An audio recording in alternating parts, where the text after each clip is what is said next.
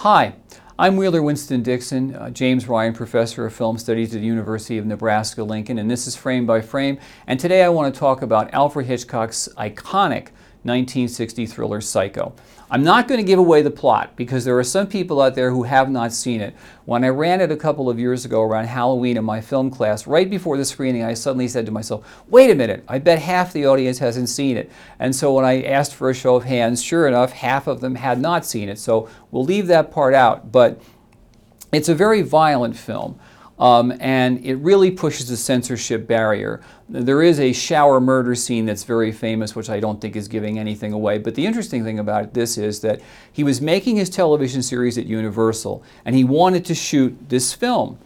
But Paramount was his theatrical distributor, and they didn't like the script of Psycho at all. They thought it was too violent and too kinky, too outre.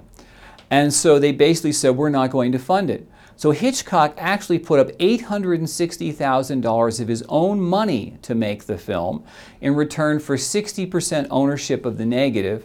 And the film was shot at Universal with a Universal TV crew, yet released through Paramount, which is one of the oddest circumstances in cinema history, the only film to date that's really happened that way. The film opened was an enormous smash. Hitchcock owned 60% of the negative from the first dollar gross. His agent Lew Wasserman, head of Universal MCA, sent him a telegram saying, How are you going to top this? And of course, unfortunately, he never did, but commercially, it was his greatest success. It also marked the beginning of, a, of a, a new sort of trend in film criticism. Bosley Crowther in the New York Times called it a blot on an otherwise honorable career whereas more prescient critics picked up on the film and said that this is something absolutely new in cinema history. Tony Perkins, of course, became identified with the role of Norman Bates, Janet Leigh as well, uh, Vera Miles in the film, John Gavin, Martin Balsam, and of course the Psycho House has become one of the iconic horror images, particularly around Halloween. And in this house, the most dire, horrible events took place.